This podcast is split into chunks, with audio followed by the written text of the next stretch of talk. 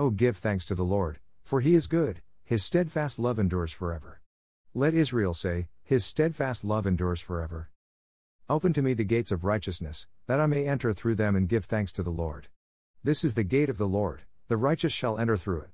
I thank you that you have answered me and have become my salvation.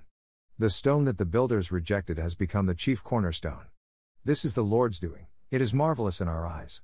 This is the day that the Lord has made, let us rejoice and be glad in it. Save us, we beseech you, O Lord.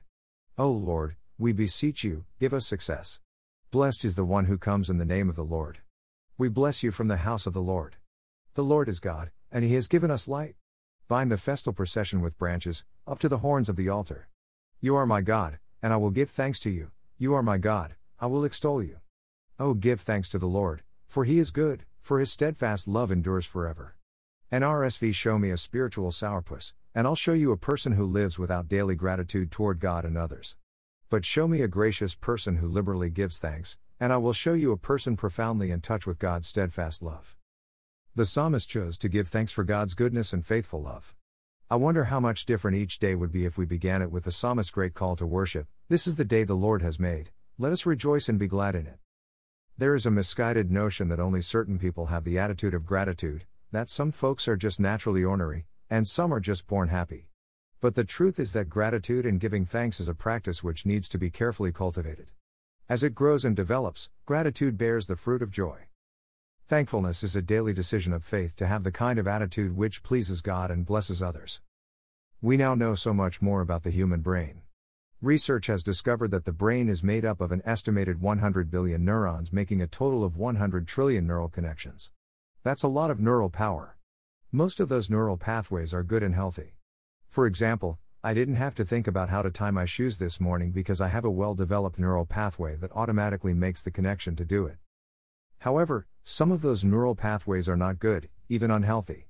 There might be connections in our heads which lead to substance abuse when under stress, or to violently lash out when afraid or hurt, or things like plain old procrastination.